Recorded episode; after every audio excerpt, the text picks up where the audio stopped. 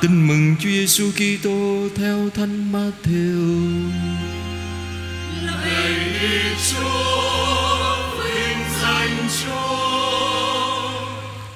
Khi ấy Đức Giêsu nói với các môn đệ rằng: Khi con người đến trong vinh quang của người, có tất cả các thiên sứ theo hầu, bây giờ người sẽ ngự lên ngai vinh hiển của người. Các dân thiên hạ sẽ được tập hợp trước mặt người và người sẽ tách biệt họ với nhau như mục tử tách biệt chiên với dê. Người sẽ cho chiên đứng bên phải người, Còn dê ở bên trái. Bây giờ Đức Vua sẽ phán cùng những người ở bên phải rằng, Nào những kẻ cha ta chúc phúc, Hãy đến thừa hưởng vương quốc dọn sẵn cho các ngươi Ngay từ thuở tạo thiên lập địa. Vì xưa ta đói, các ngươi đã cho ăn, Ta khát các ngươi đã cho uống. Ta là khách lạ, các ngươi đã tiếp rước. Ta trần truồng, các ngươi đã cho mặt. Ta đau yếu, các ngươi đã thăm viếng. Ta ngồi tù, các ngươi đến hỏi hàng. Bây giờ những người công chính sẽ thưa rằng, lạy chúa, có bao giờ chúng con đã thấy chúa đói mà cho ăn, khát mà cho uống? Có bao giờ đã thấy chúa là khách lạ mà tiếp rước hoặc trần truồng mà cho mặt? Có bao giờ chúng con đã thấy chúa đau yếu hoặc ngồi tù mà đến hỏi han đâu đức vua sẽ đáp lại rằng, ta bảo thật các ngươi, Mỗi lần các ngươi làm như thế cho một trong những anh em bé nhỏ nhất của ta đây, là các ngươi đã làm cho chính ta vậy. Rồi Đức Vua sẽ phán cùng những người ở bên trái rằng, Quân bị nguyền rủa kia, đi đi cho khuất mắt ta, mà vào lửa đời đời, nơi dành sẵn cho tên ác quỷ và các sứ thần của nó. Vì xưa ta đói các ngươi đã không cho ăn. Ta khát các ngươi đã không cho uống. Ta là khách lạ các ngươi đã không tiếp rước. Ta trần truồng các ngươi đã không cho mặt Ta đau yếu và ngồi tù Các ngươi đã chẳng thăm viếng. Bây giờ những người ấy cũng sẽ thưa rằng Lạy Chúa Có bao giờ chúng con đã thấy Chúa đói, khát Hoặc là khách lạ Hoặc trần truồng, đau yếu hay ngồi tù Mà không phục vụ Chúa đâu? Bây giờ người sẽ đáp lại họ rằng, Ta bảo thật các ngươi, Mỗi lần các ngươi không làm như thế cho một trong những người bé nhỏ nhất đây là các ngươi đã không làm cho chính ta vậy. Thế là họ ra đi để chịu cực hình muôn kiếp, còn những người công chính ra đi để hưởng sự sống muôn đời. Đó là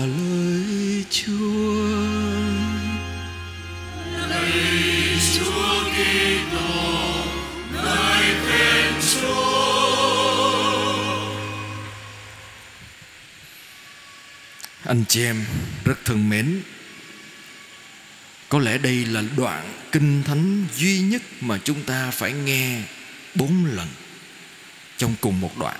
Anh chị em có tin bốn lần mình nghe lặp đi lặp lại cùng một câu chuyện.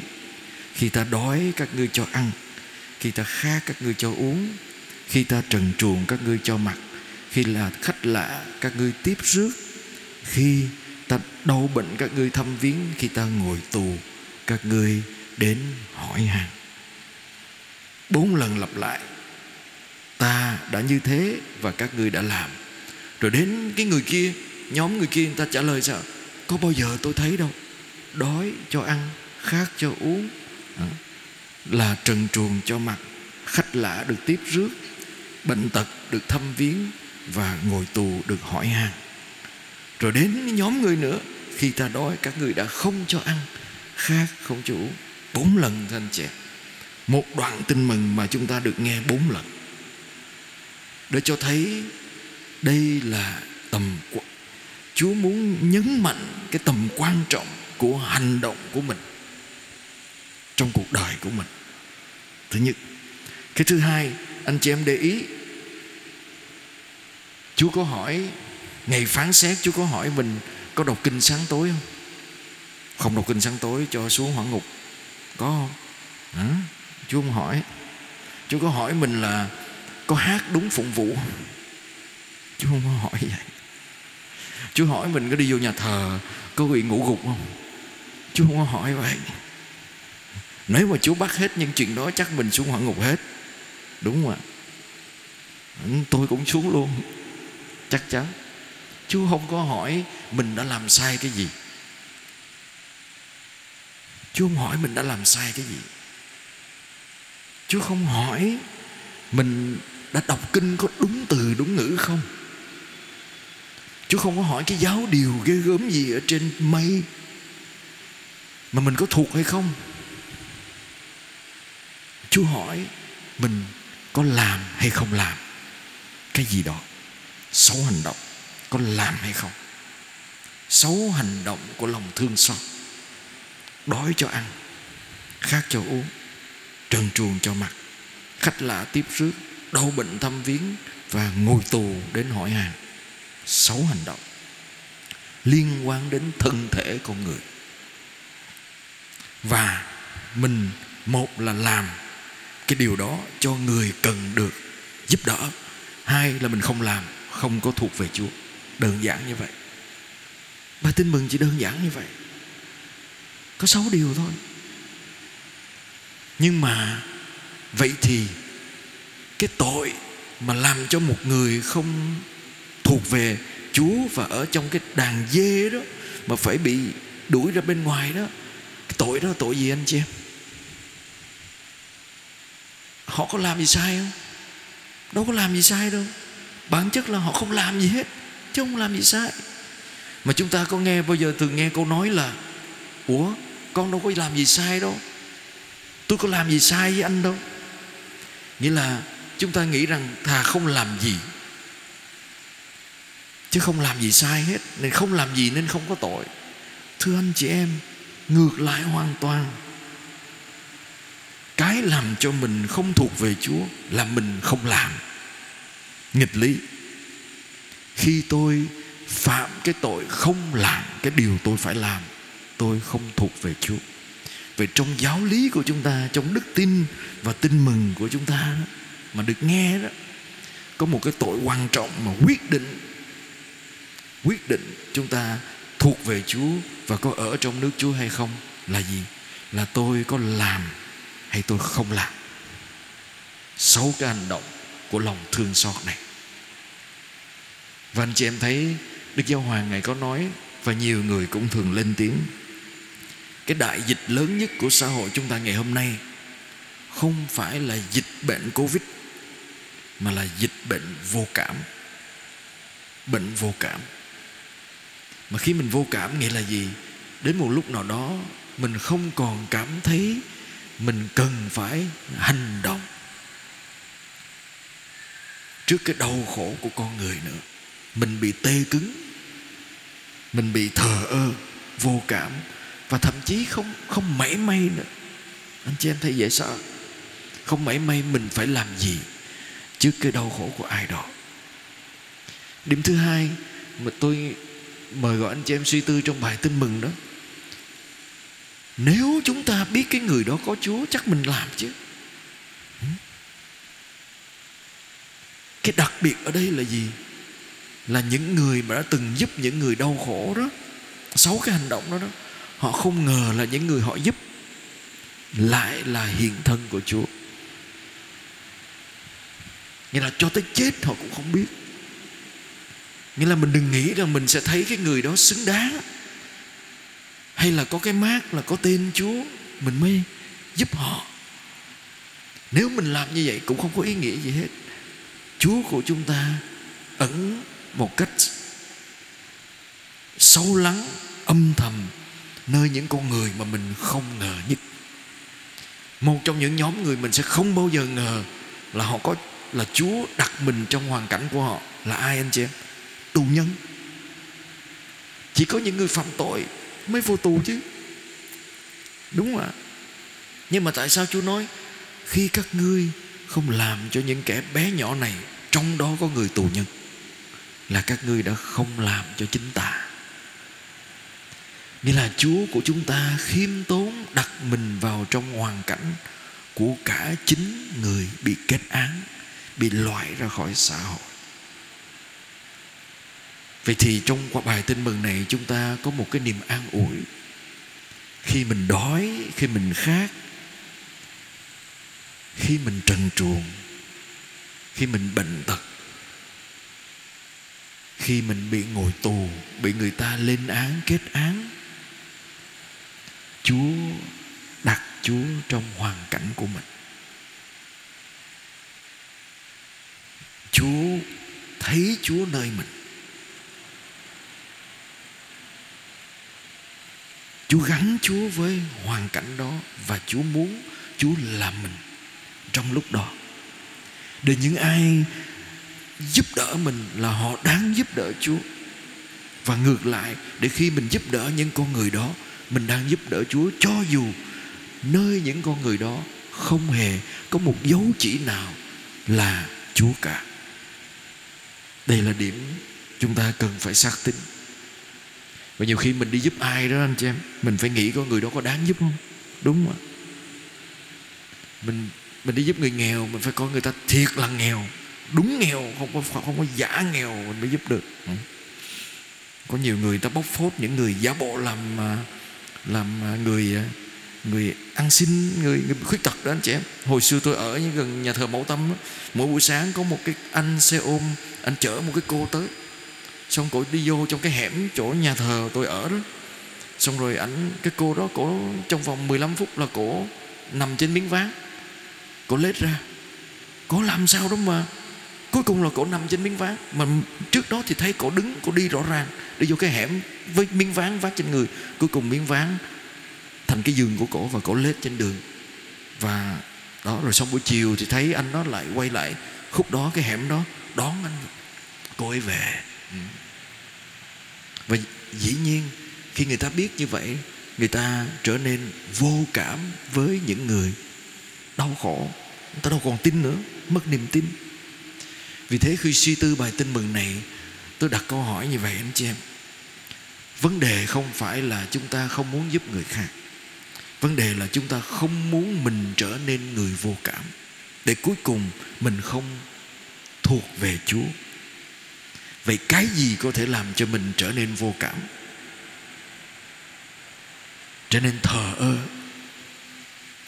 Trước nỗi đau của người khác, đặc biệt là người thân của mình. Tôi mạo muội liệt kê ra một vài điểm, một vài cảm xúc. Nếu anh chị em hay tôi mà cảm thấy mình đang ở trong hoàn cảnh đó, mình có khả năng là đã vô cảm. Cái thứ hai là mình có thể không phát triển, không lớn lên được nữa. Thứ nhất là gì? Tự mãn. Khi một người ở trong hoàn cảnh tự mãn là gì? Tôi nghĩ tôi đã làm được rồi. Tôi nghĩ tôi đã tốt rồi. Tôi nghĩ tôi đã thành công rồi. Tôi nghĩ cuộc sống này của tôi như thế là tốt nhất.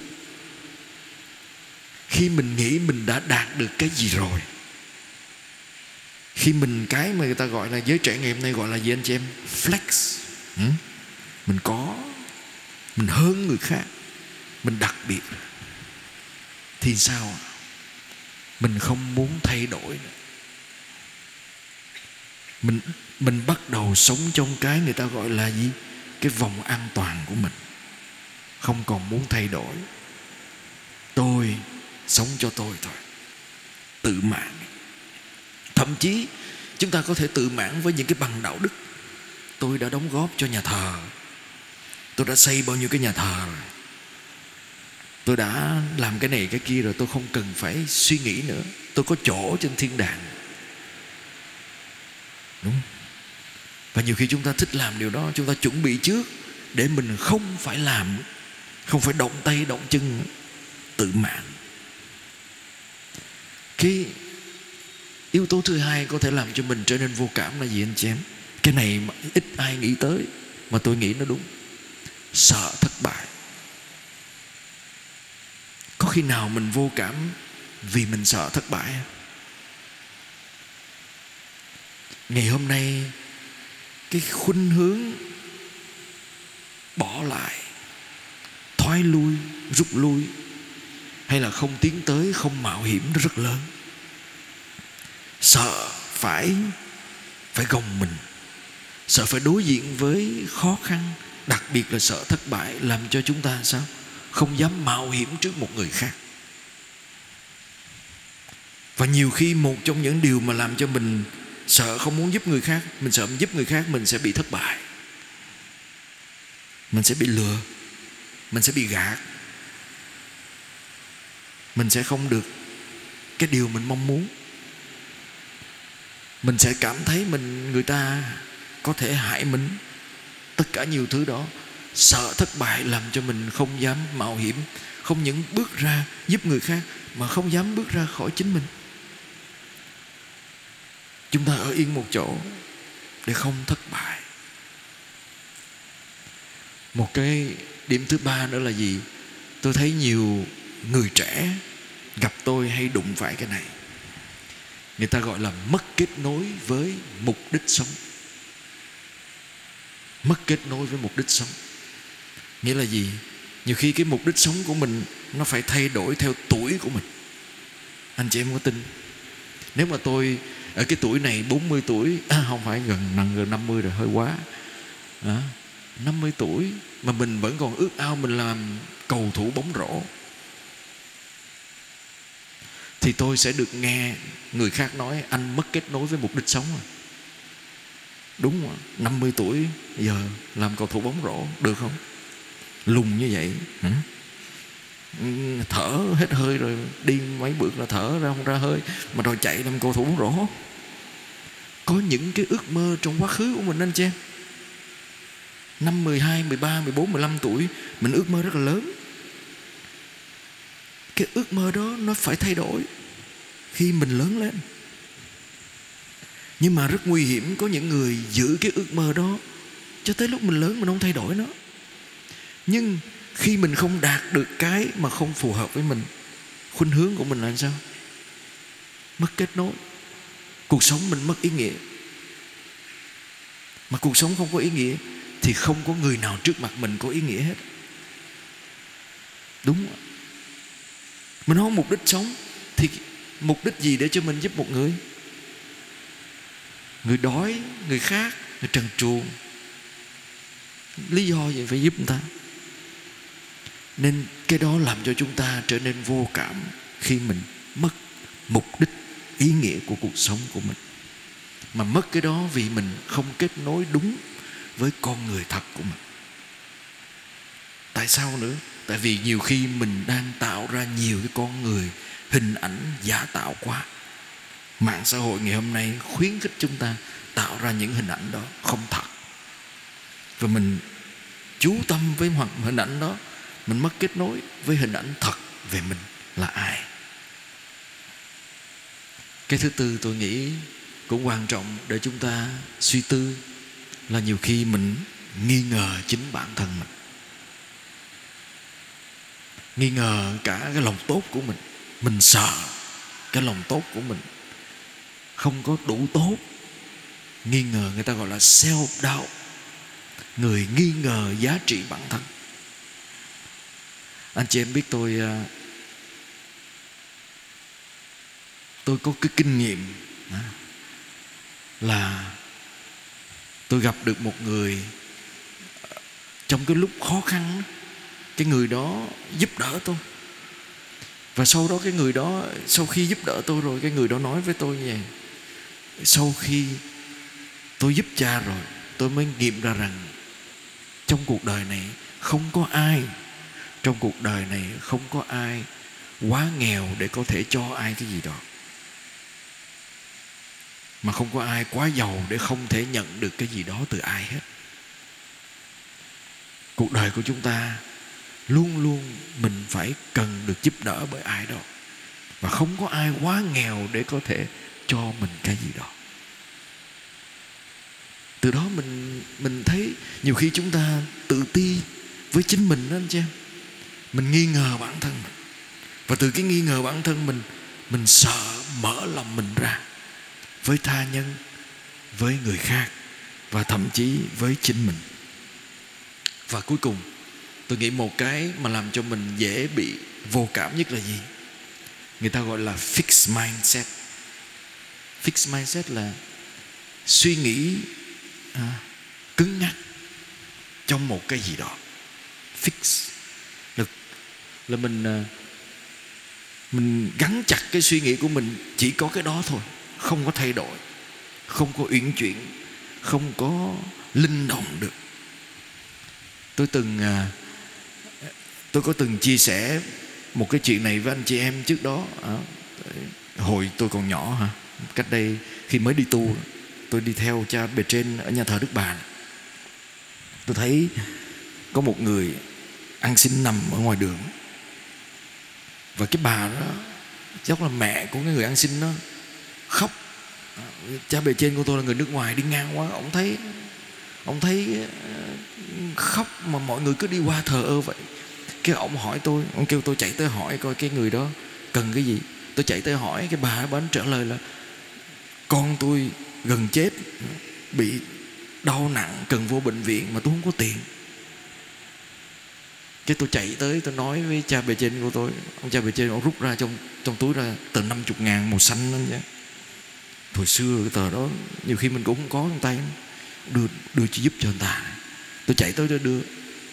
Tại chạy tới đưa cho hai người đó xong vừa quay lưng đi thì quay lại thấy hai người đó đứng lên. Đi như là thôi rồi vậy đó. Cái tôi mới nói với cha bề trên rồi mình bị lừa rồi cha. Mình bị lừa rồi người ta lừa mình rõ ràng. Đó, tức mình cái xong cha bề trên mới quay lại cười cười nhìn tôi nói chứ? Phép lạ mà con. Mất tốn có 50 ngàn mà người ta khỏe, người ta không phải vô bệnh viện, mình phải coi đó là phép lạ chứ. Tại sao lại lừa? Giờ người ta phải vô bệnh viện khổ hơn giờ. Nếu con không cho người ta thì người ta nằm đó hoài. Người ta phải chờ tìm một ai đó phải là nạn nhân của họ. Và họ tiếp tục là nạn nhân của chính họ. 50 ngàn của mình mình nghĩ mình bị lừa. Nhưng mà đó cũng có thể là phép lạ cho người ta không phải đi lừa người khác để có miếng ăn. Cái suy nghĩ của ông thay đổi tôi suốt đời anh chị em. Mình có thể đặt mình là nạn nhân hay mình đứng trên cái đau khổ của của người khác bằng lòng bao dung, thay đổi góc nhìn không ai có thể lừa mình suốt đời. Nhưng mà biết đâu được một cái hành động bao dung sẽ giúp người ta hoán cải và thay đổi.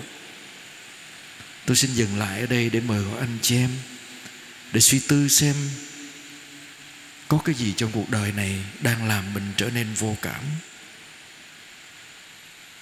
Có ai đó gần nhất với mình, xung quanh mình mà mình không đủ mạnh, không đủ rung động. Trước nỗi đau của họ. Biết đâu người đó là người thân nhất trong gia đình mình.